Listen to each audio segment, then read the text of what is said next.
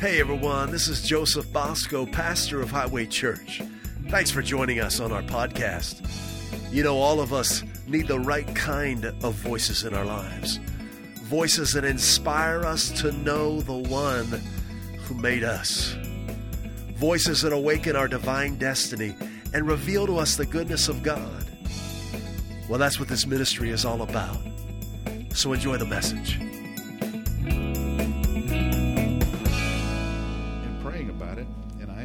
Pastor, is there a particular direction you want to go?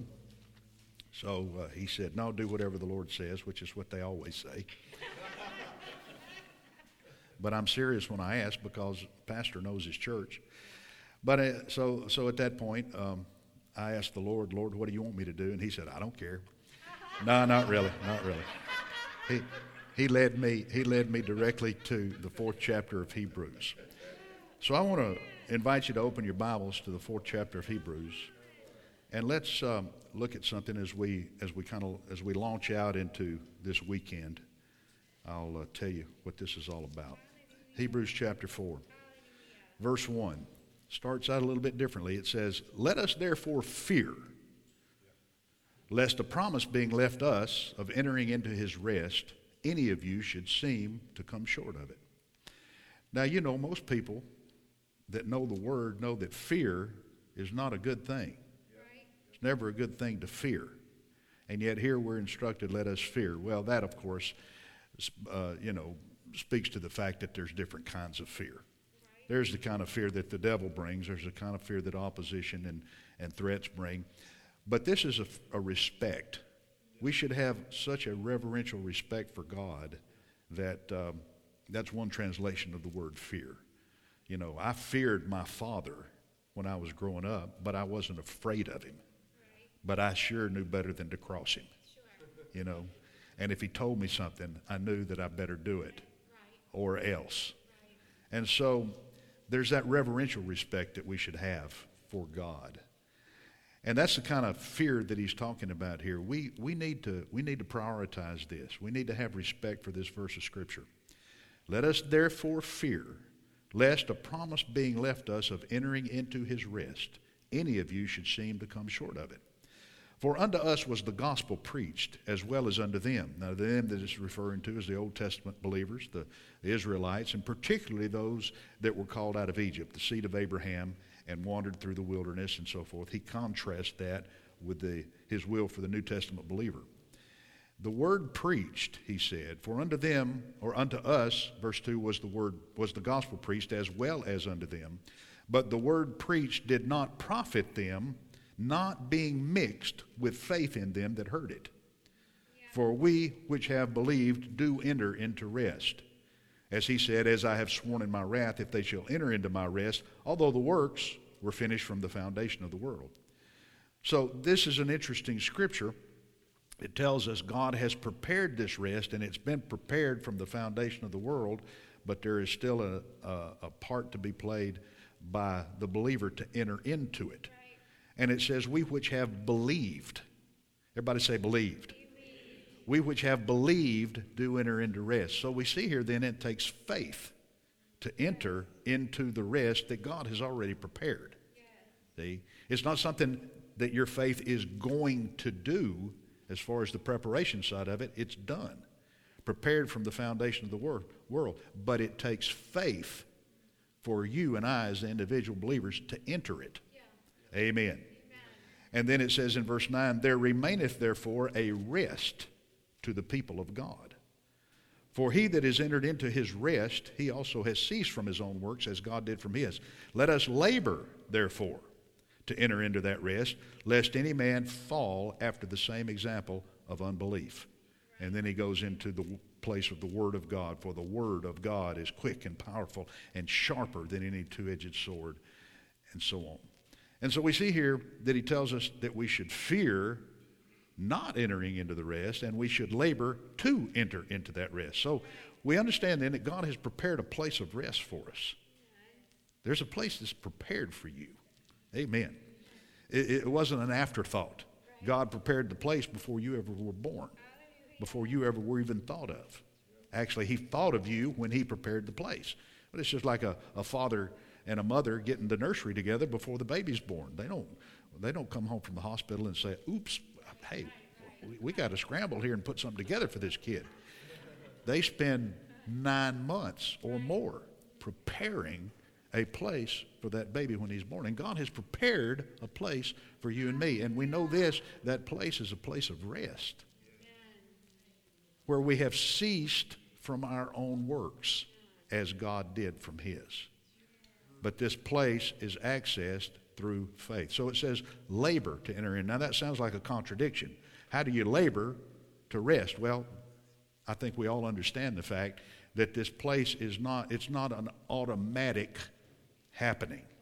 It's something you've got to determine that you're going to live in, that you're going to walk in. You have to make the decision and then you have to make the effort. And of course, this rest that he's speaking of here is not a physical rest so much as it is a mental and a spiritual rest. Actually, you know, God, God never in, invites us to be lazy. He, uh, he, he tells us that it's a good thing to work with our own hands and to be productive, and we should be. We, we, we are builders. God's people are builders. We're, we're, we're, we're, we're creative, just like God is. God's a creator. He, create, he put us, put that creativity and that creative desire in us. Yeah. And so, yeah, we do, we, we do work, but He doesn't want us to be burdened down with cares and overwrought and, and frustrated all the time. This is the rest that we're referring to here. Can you say amen? So, would you agree as we read this that it, it tells us that we have to have faith to enter into this rest and faith to stay in this rest? And so our, our faith is then of paramount importance. And then, of course, we know that in the uh, 11th chapter of the book of Hebrews, it tells us that without faith, it's impossible to please God. So I want us to look at this weekend as a faith tune up. All right? We're going to tune our faith up. You, you, your car goes to running rough, well, you tune it up. And it smooths out. Your life goes to running rough, we tune our faith up and then it smooths out. And we get into that place of rest. Can you say amen? All right. Now, of course, this is a big ocean to swim in. And so we've got plenty of room for the Holy Ghost to take us any direction He wants to. But there are some fundamentals that we would want to cover. And some of this may be just faith 101, Christianity 101, even. And yet at the same time, it's the foundation, the principles that are of paramount importance. Uh, Bear Bryant, who was up until Nick Saban took over at the University of Alabama, was one of the winningest, winningest uh, coaches in college football history. Everybody's heard of him, I'm sure, even if you didn't like him. And when uh, the University of Alabama football team would, uh, th- they always went out expecting to win. And he, he had a knack for bringing out the best in his boys, and, and he, he made a lot of winners out of them. Uh, any of y'all ever heard of Joe Namath? Yes. Uh, okay. He, he played for Coach Bryant, you know. Uh, good old Pennsylvania boy who uh, uh, became a legend. So uh, Bear Bryant, when the football team would have a, a loss, then at the next practice, Monday morning practice, he'd always come out with this. He'd say, Now, boys, this is a football. Uh-huh. And, he'd, and he'd go back to the basics, your very basics of blocking and tackling and, and just the, the fundamental things. Because when you lose, it's most of the time because something has gotten slack or loose in the fundamentals. All right? So, let's look at something fundamental. Go with me back to the book of Matthew's Gospel, the eighth chapter. Is this all right? Okay, Matthew chapter 8. Matthew, the eighth chapter. Now, We're going to read a story about a healing in Jesus' ministry. And let me preface it with this that this is not the first miracle or the first healing that took place in his ministry, but if you read the Bible just, you know, in, in order, starting in the book of Matthew, where the New Testament starts, this is the first healing that you will come to. And I think that's by Holy Ghost design because he makes a point that he wants established and settled in everybody's heart and mind. So let's read this. You ready? Verse 1. By the way, I like your slide screen back here. That's, that's cool. That looks like a sail on a ship, you know. That's, that's pretty cool. You, you guys are sharp. All right, verse uh, 1 of Matthew chapter 8. When Jesus was come down from the mountain, great multitudes followed him. And behold, there came a leper and worshipped him, saying, Lord, if you will, you can make me clean. And Jesus put forth his hand and touched him, saying, I will be thou clean. And immediately his leprosy was cleansed. And Jesus said unto him, See thou tell no man, but go thy way, show thyself to the priest, and offer the gift that Moses commanded for a testimony unto them. And so, very, very short, very concise report of healing here that we want to explore. Now, somebody may say, Well, I've heard this before, but I'll just say, Yeah, but you hadn't heard me tell it. So, so let's, let's, let's get into something here that I want to show you. All right, so the first healing that we read about, starting in Matthew chapter 1, we find it here. A leper came and worshiped Jesus, saying, Lord, if you will, you can make me clean. All right, now, if you will, you can. Notice the question mark was on the willingness of God or the willingness of Jesus. Obviously, he knew something about this guy. Uh, that, that's why I, I can say with confidence this was not his first healing, not the first time Jesus is healed. But it's the first time in order that we read because God wants us to know this like he wanted that leper to know it. If you will. Now, I'm sure you've heard a lot about the will of God, and it is God's will to heal. And Jesus said it here I will be clean, and that settled it once and for all. However, even among faith people, people that know the word and people that have heard the, the message for a long time, sometimes this area of will still becomes a little bit of a sticking point. Because we see, we, and we understand that God honors His word. He watches over His word to perform it. So if He said He will, He will. But I still think sometimes that people look at God's willingness as a reluctant willingness. In other words, He said, Yeah, I'll do it, even though you don't deserve it. But okay, I said I would, so I will. And if you get that in your mind, if you get that, you know, if, if, that, if that issue doesn't get settled, then you're in trouble. Because you'll look at this and you'll, you'll let the devil talk you out of your, of your entitlement to God's will and, and his redemption in your life. So I like to look at other translations sometimes to shine a little bit of light on it. So here in the King James it says, I will be thou clean. Well, you know, you could add the Elizabethan stance to that and really make it a downer. Yes, I will be clean. But if you read other translations, you realize that New Testament written in the Greek and the Aramaic, there, there, are, there are, are, are other things at work in here. For instance, one translation says, Jesus said, I want to. I want to. See, we're looking at how Jesus responded to this man who didn't know what the will of God was. He knew God's ability, but everybody knows God's ability. I mean, even atheists say, well, if there is a God, sure, he can do anything.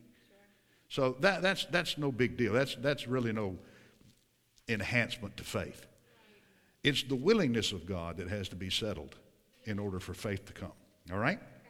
So, another translation, Jesus said, I am willing with enthusiasm. Another translation says, I do want to. And then another translation, and I like this one, it said, Jesus said, It is my joy to heal you. My joy to heal you. Praise God. And so I want you to see Jesus' response to this man as one of joyful exuberance and enthusiasm to fulfill this, this episode in his life. Lord, if you will, you can. yeah, I want to. You came to the right place, Jack. Yes, sir. Here we go. I've been waiting on you. So when you think of God's willingness, don't think of it in, in any way a reluctant willingness. Always think of it in terms of, of, of an exuberant, enthusiastic willingness. See, all this was God's idea. you didn't think this up. You didn't initiate this. God did. Your Father did. The Lord Jesus did. You didn't tell him to come and bear your sins and sicknesses. He did it because he wanted to. it was all on his in- initiative. It was all on the initiative of the Godhead. Are you out here or not? And so the point is, this was in no way a reluctant response. It was an enthusiastic response. It was an excited response because now Jesus gets to do what he came here to do. Glory to God. Amen. There's so many times that the devil will trip us up on this area if we don't understand the excitement in God when it comes to blessing his people. Did you know that God has favorite scriptures? Did you ever think about that? Do you have favorite scriptures? Well, then why wouldn't God have favorite scriptures?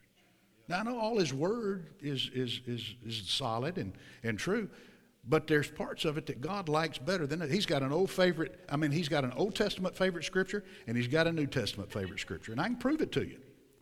You know what His New Testament favorite scripture is? 3 John, verse 2. Because the Holy Ghost said through the Apostle John, Beloved, I wish above all things that you may prosper and be in health, even as your soul prospers. That's God's favorite scripture. For the Christian, for the believer.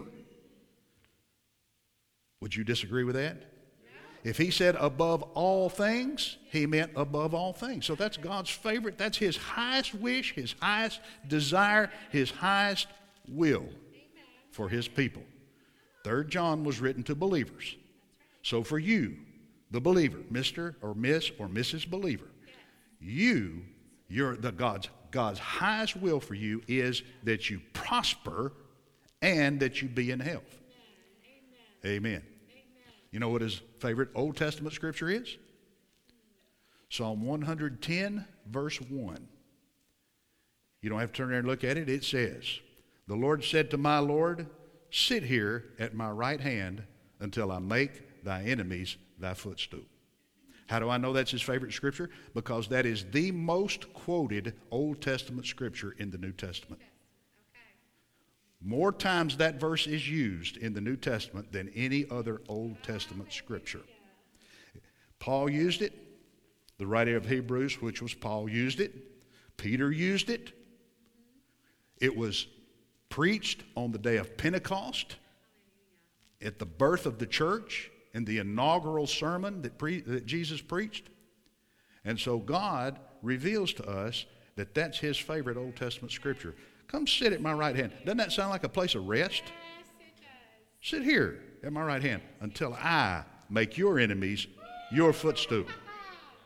And of course, that harmonizes exactly with Ephesians chapter 1 and 2, where it talks about God raised up Jesus far above all heavenly places, put him at his right hand in the heavenly places, and you has he quickened Yes. and raised up together and seated together with him Together with him. in heavenly places in Christ Jesus. So those are God's favorite scriptures Old Testament, Psalm 110, verse 1, New Testament, 3 John, verse 2. Somebody disagrees with that? We don't have a problem. We'll just wait till we get to heaven for Jesus to tell you I was right. Praise the Lord. So, God wants us to know that His willingness in our lives is not in any way a reluctant or a hesitant or a, yeah, you don't really deserve it kind of an attitude. It's, oh boy, man, I was waiting on you to show up and ask. Right. I'm ready. Hallelujah. Can you say amen? Now, again, the devil will trip people up here and quite frequently does. Turn with me in your Bibles to the book of John's Gospel, the ninth chapter. Let's explore this a little further. John chapter 9, verse 1. As Jesus passed by, he saw a man which was blind from his birth. And his disciples asked him, saying, Master, who did sin, this man or his parents, that he was born blind? Now, I've been told throughout my life there's no such thing as a stupid question. But I read this and I got to disagree. Matter of fact, the disciples asked several dumb questions, if you ask me. I'm not sorry they asked them because we learned something from it. But who was born blind? I mean, who, who did sin that this man was born blind? Him or his parents? All right. Let's let's let's let's say yeah okay maybe his parents sinned maybe his father sinned and that sin was passed on him but how could have the man sinned to have been born blind. You see why I call this a dumb question? How could a baby in utero sin to bring about the curse of blindness on him? And that's yet what they asked. Well, Jesus answered like this Neither has this man sinned nor his parents, but that the works of God should be made manifest in him. I must work the works of him that sent me while it is day. The night cometh when no man can work. As long as I'm in the world, I am the light of the world. When you read that in the King James Bible, even there, you can kind of, because of the way the punctuation is there, you can infer from this that maybe Jesus was, and, and, a lot of people have inferred this. I don't infer from it, but a lot of people have inferred from this that, that Jesus was saying, yeah, n- nobody sinned, but God did this so that he should, could show his glory. Okay? But I want to read to you a better translation than that. The, um, the um, message translation. Y'all, y'all wear your shouting shoes this morning? All right. They asked him, Who sinned? And Jesus answered in the message translation, You're asking the wrong question. You're looking for someone to blame. There is no such cause effect here. Look instead for what God can do. Isn't that good? Isn't that good? See, human nature is always looking for someone to blame. Blame the other guy, blame yourself, blame God. Adam did that. He messed up, and the first thing he did was blame God and his wife. The woman that you gave me. That was his out. It's human nature. Human nature is always looking for somebody to blame, and, and too many times we blame ourselves because, oh, well, I guess I opened the door to this, and you know, I'm not perfect, and, and on, on and on and on. Jesus settles that with this answer. You're, you're asking the wrong question. When you look at something and, and want to know why it is. Don't look for somebody to blame. You don't know the full story of practically anything.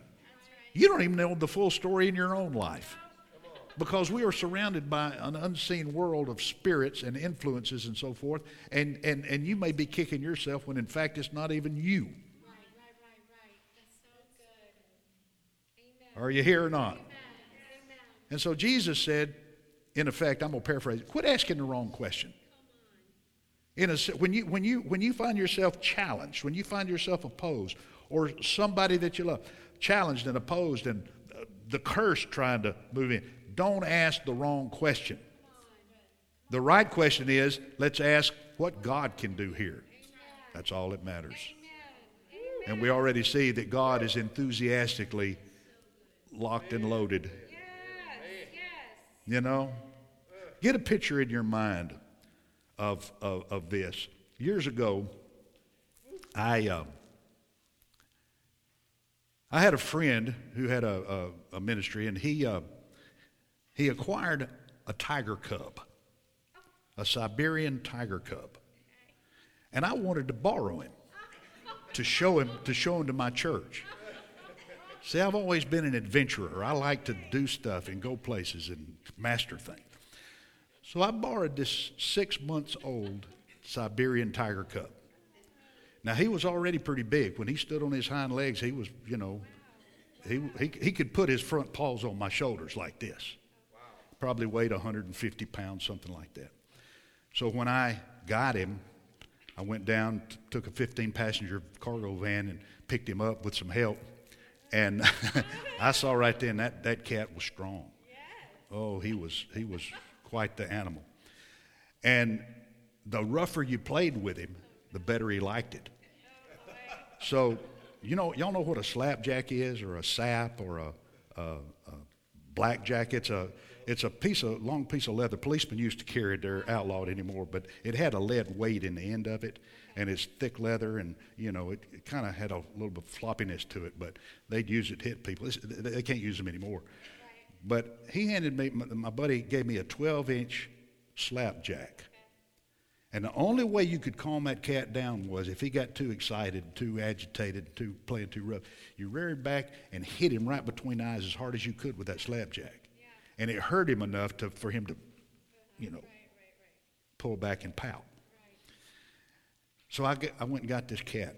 Now, they had a collar on him, but it just had a plastic buckle. I intended to put him out in my dog pen and chain him to a tree, but I saw that that plastic buckle was no guarantee that he was just too strong. So I, cha- I, I chained him to a pole in my basement.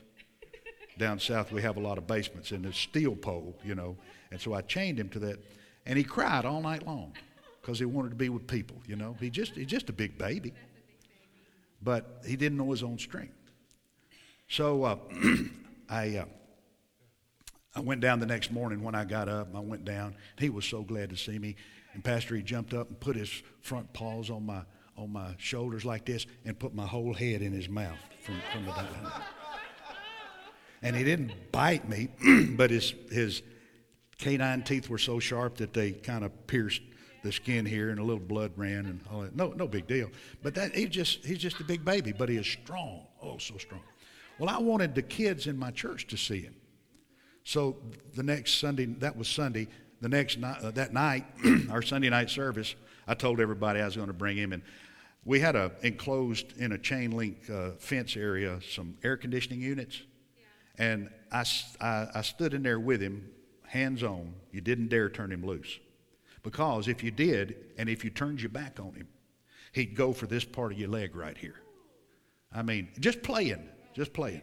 But I mean, he'd, have, he'd, he'd grip you there and he'd bring you down if you didn't watch him. So you didn't turn your back on him. So I'm standing there holding him, making sure I got him, got a you know firm firm grasp, grasp, grasp on him, and the the people in the church paraded by this little chained link fence area. They're outside the fence. I'm inside with the two of us actually in there just holding him. So he's kind of sitting on top of one of these air conditioning units, and he's watching. Now I noticed this this predatorial uh, instinct in him. If an adult walked by, he, would hardly pay him any attention. He'd just look around. But if a small child walked by, he'd go and track him with his eye. I mean, it was spooky. It really was. Because you could see that left to his own, he he it was just instinct. He'd pounce on something small. So we showed him to the church. Then that night we took him home, back to his home, which was about an hour and a half drive from where I was. So I got a, just show you his power, I got a um, friend of mine in the church, one of my church members, he was a Birmingham police officer, great big guy, uh, probably six five, uh, loved animals, had dogs and cats and monkeys and birds. I mean, he just, he was an animal guy, single guy, and just loved animals.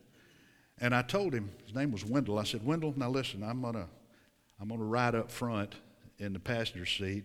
I got a driver here and you're going to be in the back with him. He wanted to go. He wanted to help take him down there because he loved animals. He said, I, I, I, said, you be in the back with him. I said, listen, don't turn your, your back on him. I said, keep your eyes on him. He said, oh, Pastor, don't worry about me. I mean, you know, he's a SWAT team member. You know, he goes out on the, he said, don't worry about it. I, I can handle it. I can handle it. okay, Wendell, I'm, but I'm telling you, don't turn your back on him. Oh, don't worry about it, Pastor. Okay, okay. So we no, no sooner got on the road than he turned, he was sitting on the floor in the back. The seats were out of it, sitting on the floor of the van in the back. The cat was behind him. And he just turned his head to look out the front window to see where we were going. And that cat took his big old paw and slapped him in the head.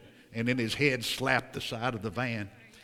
And that cat nearly beat his brains out on that trip down there we, we got down there and he came, we opened the side panel door and he came tumbling out and his shirt shredded and his face is bruised and, you know, he's. I told you, buddy. I told you. Because that, that tiger, he was always on. There was a there's a, a, a kung fu movie some years back called Crouching Tiger, Hidden Dragon. I don't know if you saw it or not, but you probably remember that title. That's the picture that the Holy Ghost, the image that I see when I think about the will of God, His willingness. He, he's, he's like that. It's not like he's snoozing and you got to wake him up with a lot of noise and a lot of, lot of faith and all that. It's like he's, he's like this. He's crouching. He's ready to pounce the minute that you give him the go. He'll defeat your enemy. He'll be on him like ugly on a monkey. If you will, if you will give him the faith that he needs. Here, see that when you read, I will. Be thou clean. Understand God's willingness. And don't ask the wrong questions. Don't ask why. Ask instead, what can God do here? What can God do here? Can you say amen? Now, write this down if you got something to write with. Jesus never said that failure to be healed was an individual sin problem.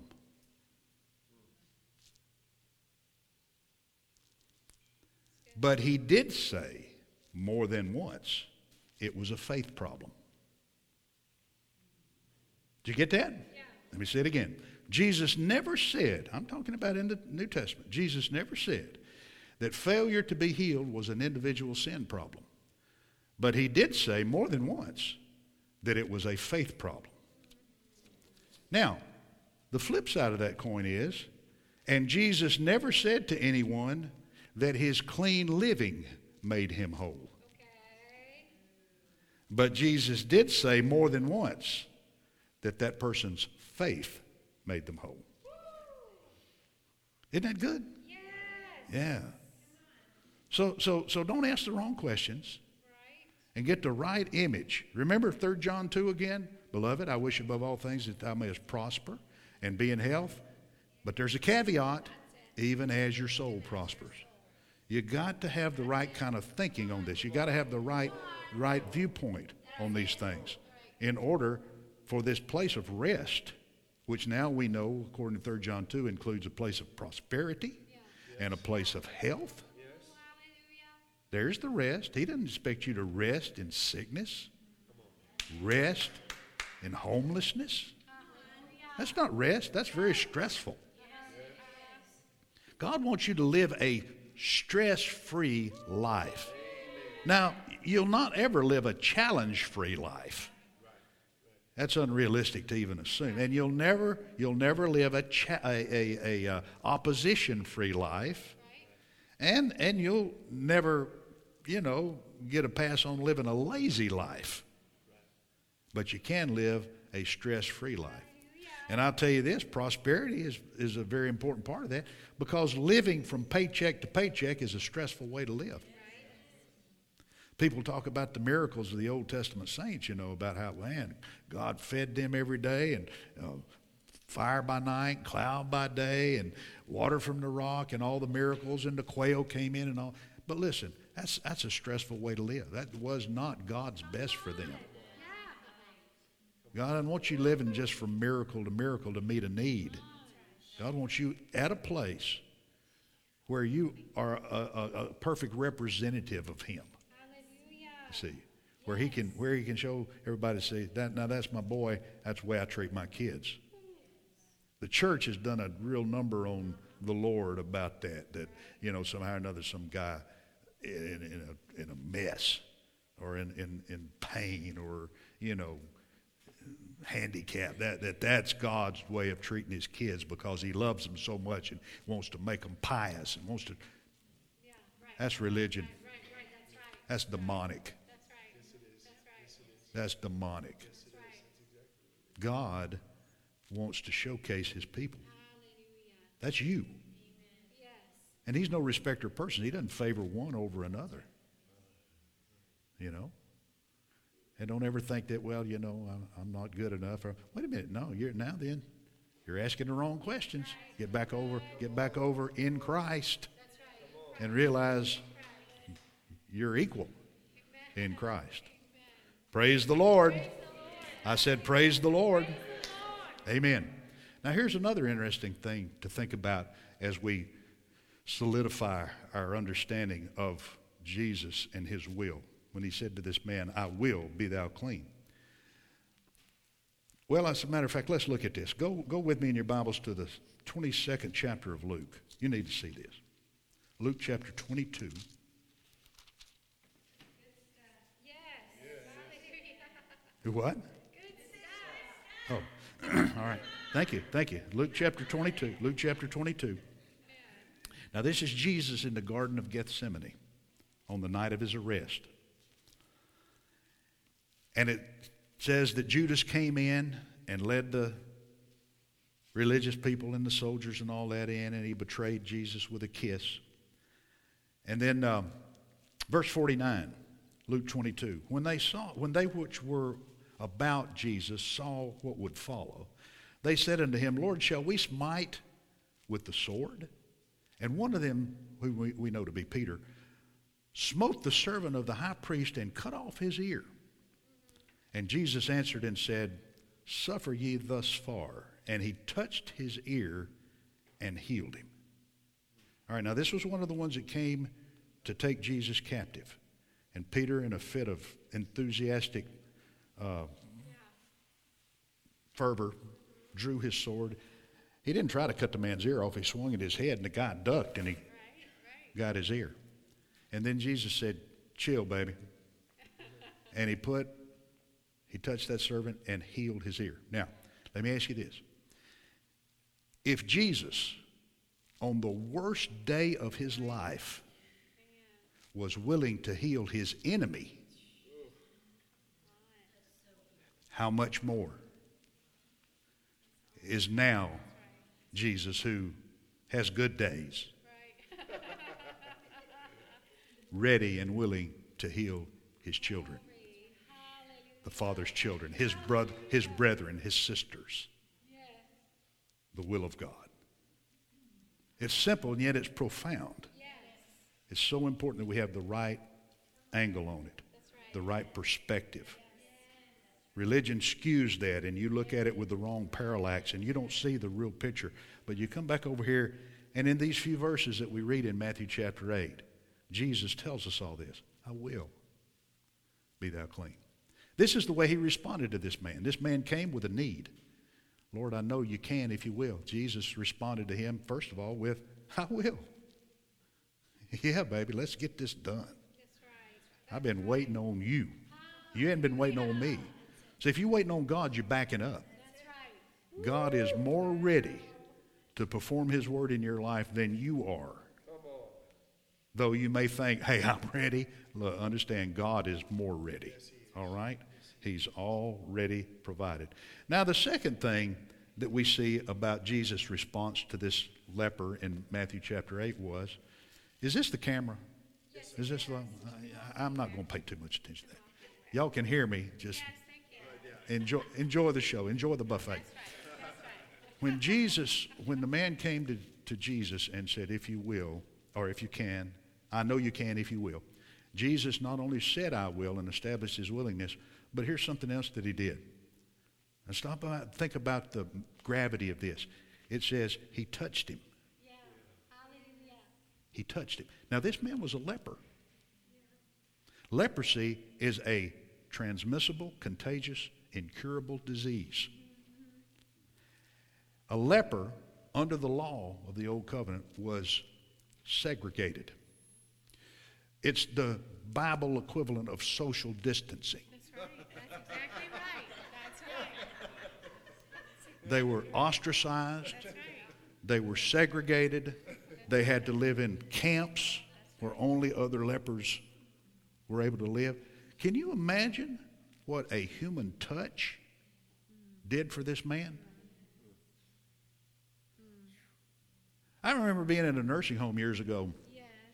and uh, I learned this early on. Thank, I mean, the Lord led me and taught me in, in my in my ministry. We had an extensive outreach ministry, in my church. Prisons, we changed the prison system in our state. They established honor dorms because of the effect of the word that we went in and taught, and, and it, it changed everything. I had an outreach minister, Ray McGrath. He was, uh, he was just awesome. He was awesome. He and his wife both. And uh, we, we had a lot of outreaches to nursing homes. We went into nursing homes and assisted living facilities and, you know, care, uh, hospice care places like that all the time. We had regular meetings in all of these places. We had outreach teams going in every direction.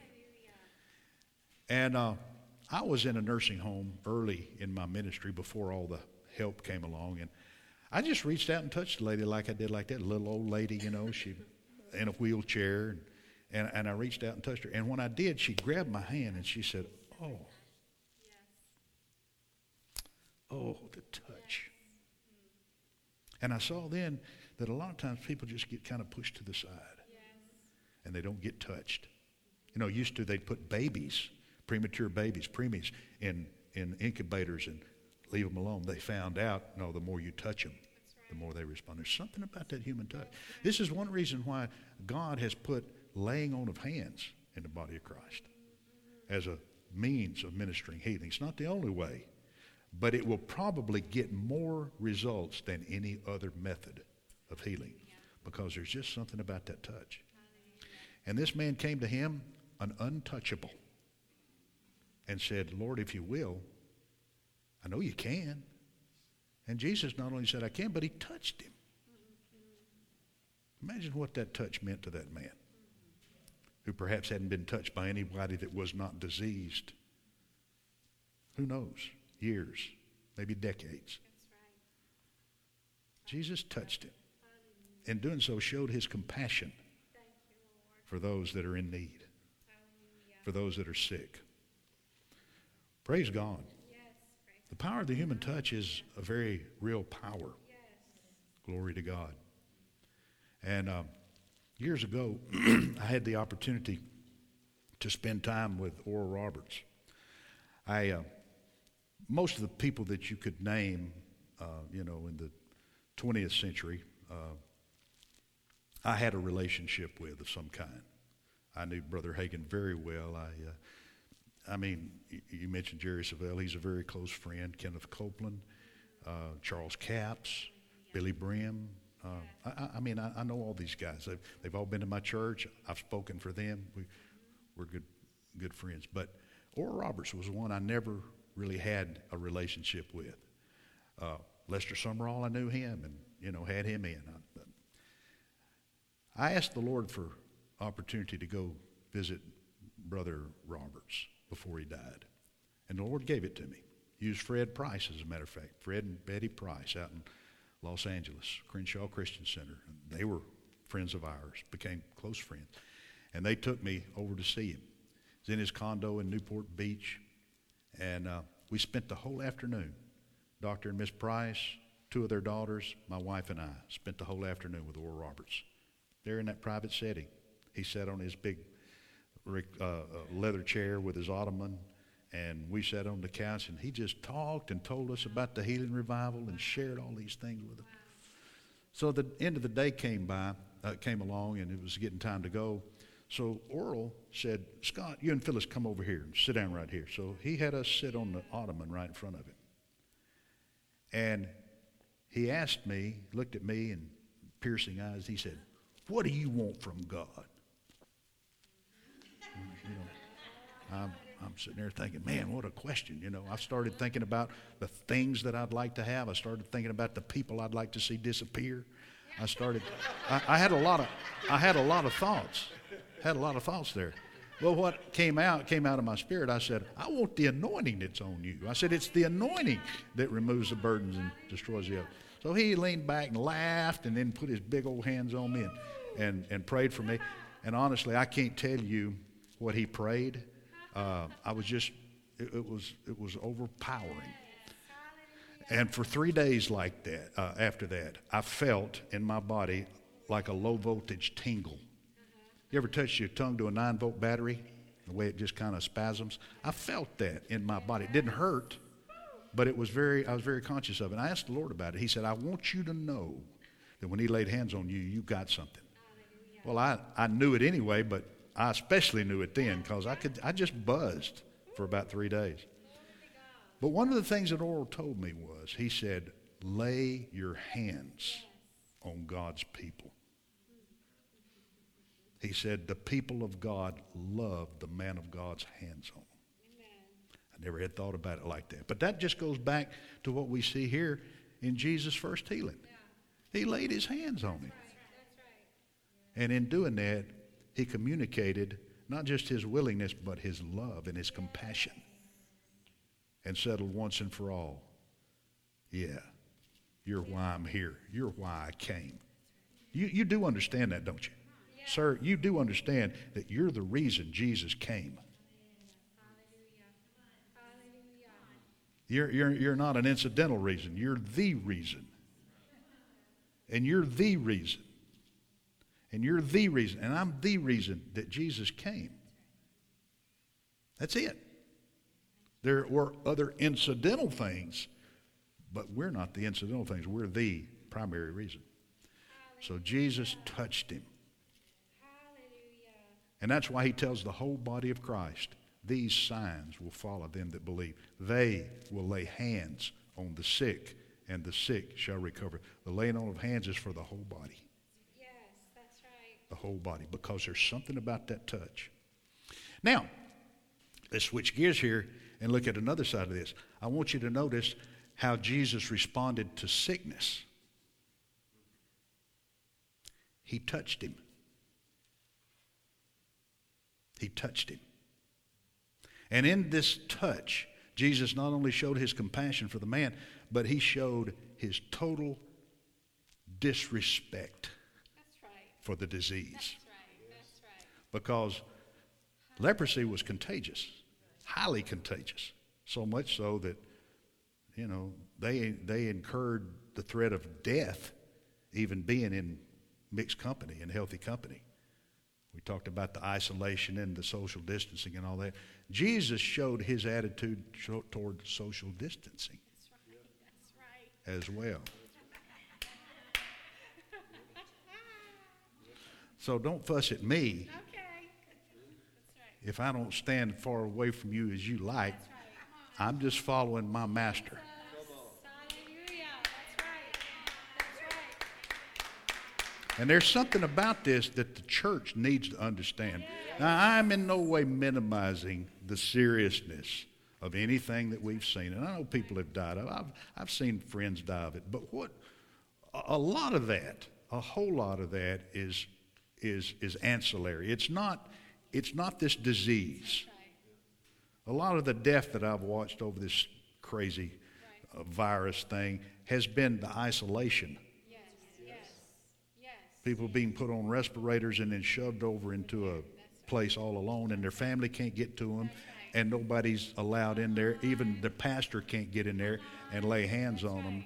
And so here they are shoved off to the side alone, and the medical people are so busy they're not even able to keep up with them. So a lot of it I don't buy anyway. But even if it's so, Jesus showed his complete mastery over sickness and disease and his total fearlessness of it. And somebody says, Yeah, but that was Jesus. Yeah, but who's living in you? Romans chapter 8 says, If the same spirit that raised Christ from the dead dwells in you, he will quicken by that spirit your mortal body. That's right. He'll quicken your mortal body. The same spirit that anointed Jesus and the same spirit that lived in him lives in you. And he anoints you and me. Thank you, Praise God. And a lot of what we saw has been the result of fear, fear's response. If you give the devil power with fear, he'll take it. But Jesus just showed us what his attitude was toward this thing when he walked over to the man and stuck his hand right in the middle of it. Right. You've probably heard the story of John G. Lake back when he was ministering in South Africa and about how in that day the bubonic plague was running rampant and you know, I mean people were dying, Christians were dying. I mean, it's just fact of life. And but he was in there ministering to them. Well, a British naval or a British medical ship came down the river and they stopped and they saw that he was tending to the plague victims. And he said, uh, they, they asked him, uh, Well, we see that you're, you're here among the, the plague. What means are you using? Meaning, what, what are you doing to protect yourself? And he said, Sirs, I believe that the Spirit of life in Christ Jesus has made me free from the law of sin and death. And they said, We don't understand that. he said, Well, I'll demonstrate it to you. he said, You know, these plague victims, when they die, they generally die with a bloody froth uh, in their mouth. He said, Take some of that and examine it under a microscope. They did, and they said, He said, What do you see? They said, Well, it's teeming with bacteria. Right. He said, Now, put some of that in my hand. And they put some in his hand, and he said, Now take it and put it on the slide and tell me what you see. And they said, The bacteria are dead. Hallelujah. You see, when he touched the plague, the plague died. That's right. because of his revelation, because he understood who lived in him. Oh man, I could take off on this. I, I, I could run the building on this one.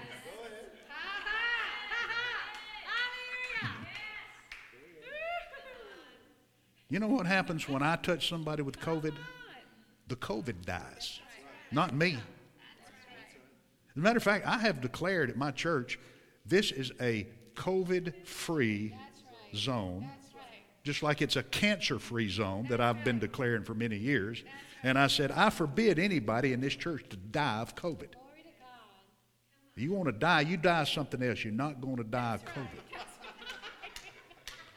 How can you say that? Easy. I just did. You're not going to die of COVID. I forbid it. I forbid COVID to take the life of anybody that is attached to my ministry in any way, shape, or form. Hallelujah. Like I say, if you want to die, do, some, do it some other way. That's right. Well, now you laugh, but you don't have to die sick. That's right. That is exactly right. You don't have to get some disease to go to heaven. Abraham wasn't diseased when he went to heaven. Moses wasn't diseased when he went to heaven. Enoch sure wasn't diseased when he went to heaven. Isaac, Jacob, they weren't diseased when they went to heaven. They just decided it's time to go. Charles Capps, I mentioned him a while ago, good friend of mine. I miss Brother Charles. He was such a man of faith. And you know how he died? True story. This is how he died. He told his wife, he said, You know, I'm ready. He wasn't sick. He said, As a matter of fact, I'm going home on Saturday. Okay. And he went, laid down on the couch in his home, and on Saturday, he left his body. Charles Capps was the one who preached for all those years.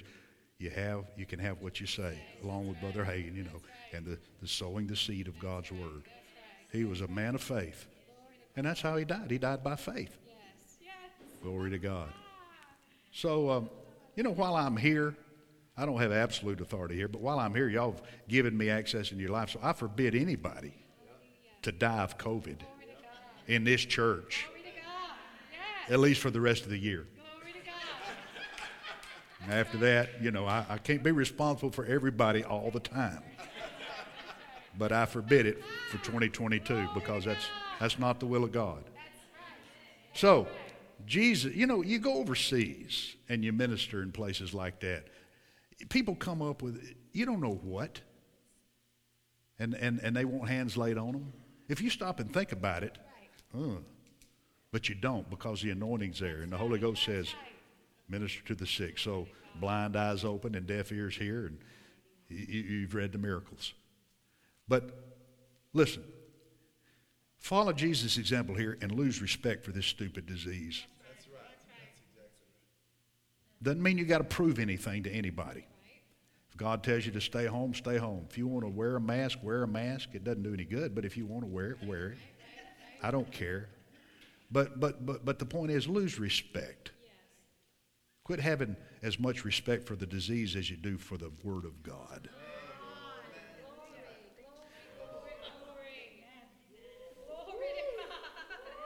Jesus said in Luke chapter 10, verse 19, Behold, I give you power over serpents and scorpions and over all the power of the enemy, and hardly anything will hurt you. Is that what he said? Most, that's right. Most things won't hurt you. What did he say? I can't hear you. Oh, nothing. Nothing shall by any means hurt you. Why don't you say that? Nothing shall by any means hurt me. I have power over all the power of the devil. And nothing shall by any means hurt me. Praise the Lord. Amen. And then finally, finally, one more thing here to uh, bring into focus is this. Jesus, after he ministered to this man, after he expressed his will, after he demonstrated his will, after he demonstrated his compassion, after he demonstrated his total lack of respect for this disease of leprosy, he then told the man, Now go show yourself to the priest as a testimony. Now, what did that mean? Go show yourself to the priest. Wait a minute. You look back to the Old Testament, you realize that the priest of the Old Covenant believers, the, the Jewish priest, they had the power or they had the authority to examine and to declare one clean of leprosy or also to examine and declare one infected with leprosy, right? Everybody understand that? But wait a minute. The leprosy is incurable. There's no cure for it. They can, they can mitigate its effects, but leprosy is still rampant in a lot of places in the world, you know. It's kind of associated with a third world environment and, and so forth, but it, it still exists. And there's still no real cure for it. And yet God made provision in the Old Testament, Pastor, for the curing of incurable disease. That's right. That's right. And he gave the priest explicit instructions on judging an incurable disease cured. So, in God's sight, from God's perspective, even incurable is curable. So that means that in God's economy, in God's world, in God's sphere, in God's dimension, there's no such thing as incurable. Even if it's incurable, it's not incurable. Isn't that right? Glory to God. And that, that's the same sphere, the same dimension, the same world and worldview that you and I should have. There's no such thing as incurable. Man will chase a cure like a dog will chase its tail, and the devil will have him running in circles. But God says, Hallelujah, there is no incurable. Every cancer is curable. They won't tell you you're cured, they'll just tell you you're in remission. But God will tell you you're cured. Praise God. I said, Praise God. I said, Praise God. Yes. Hallelujah. Thank you, Lord. And therefore, therefore, we, sh- we should have, and I'll leave you with this, I'll close with this. We should have that same attitude that we see in Jesus. It's important to, to find yourself in the Bible, and we've all done this.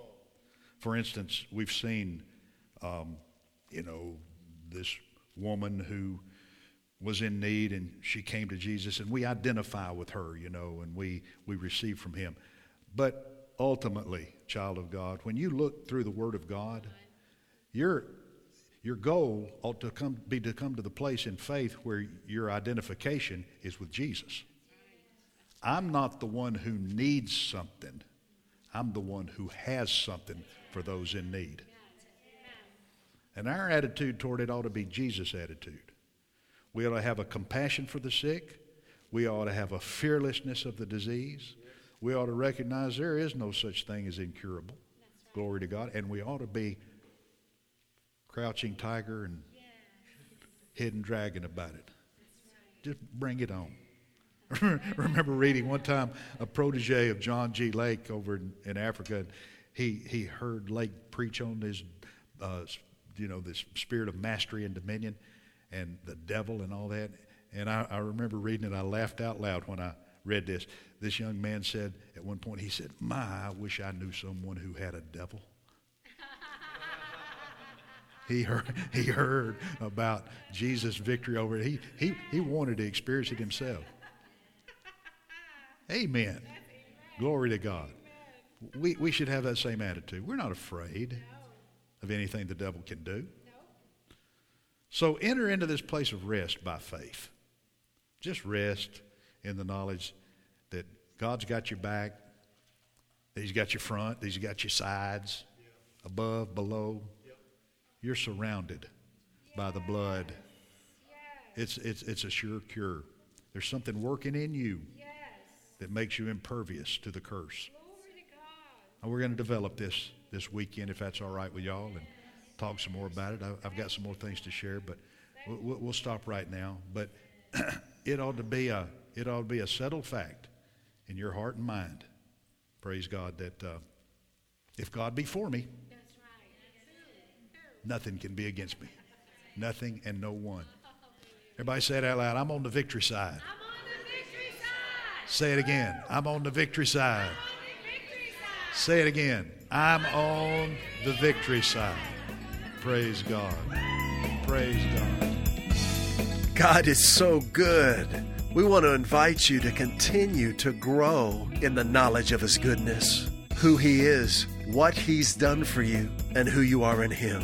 Check out our websites at josephbosco.us and highwaychurch.us and begin living the abundant life He came to give you.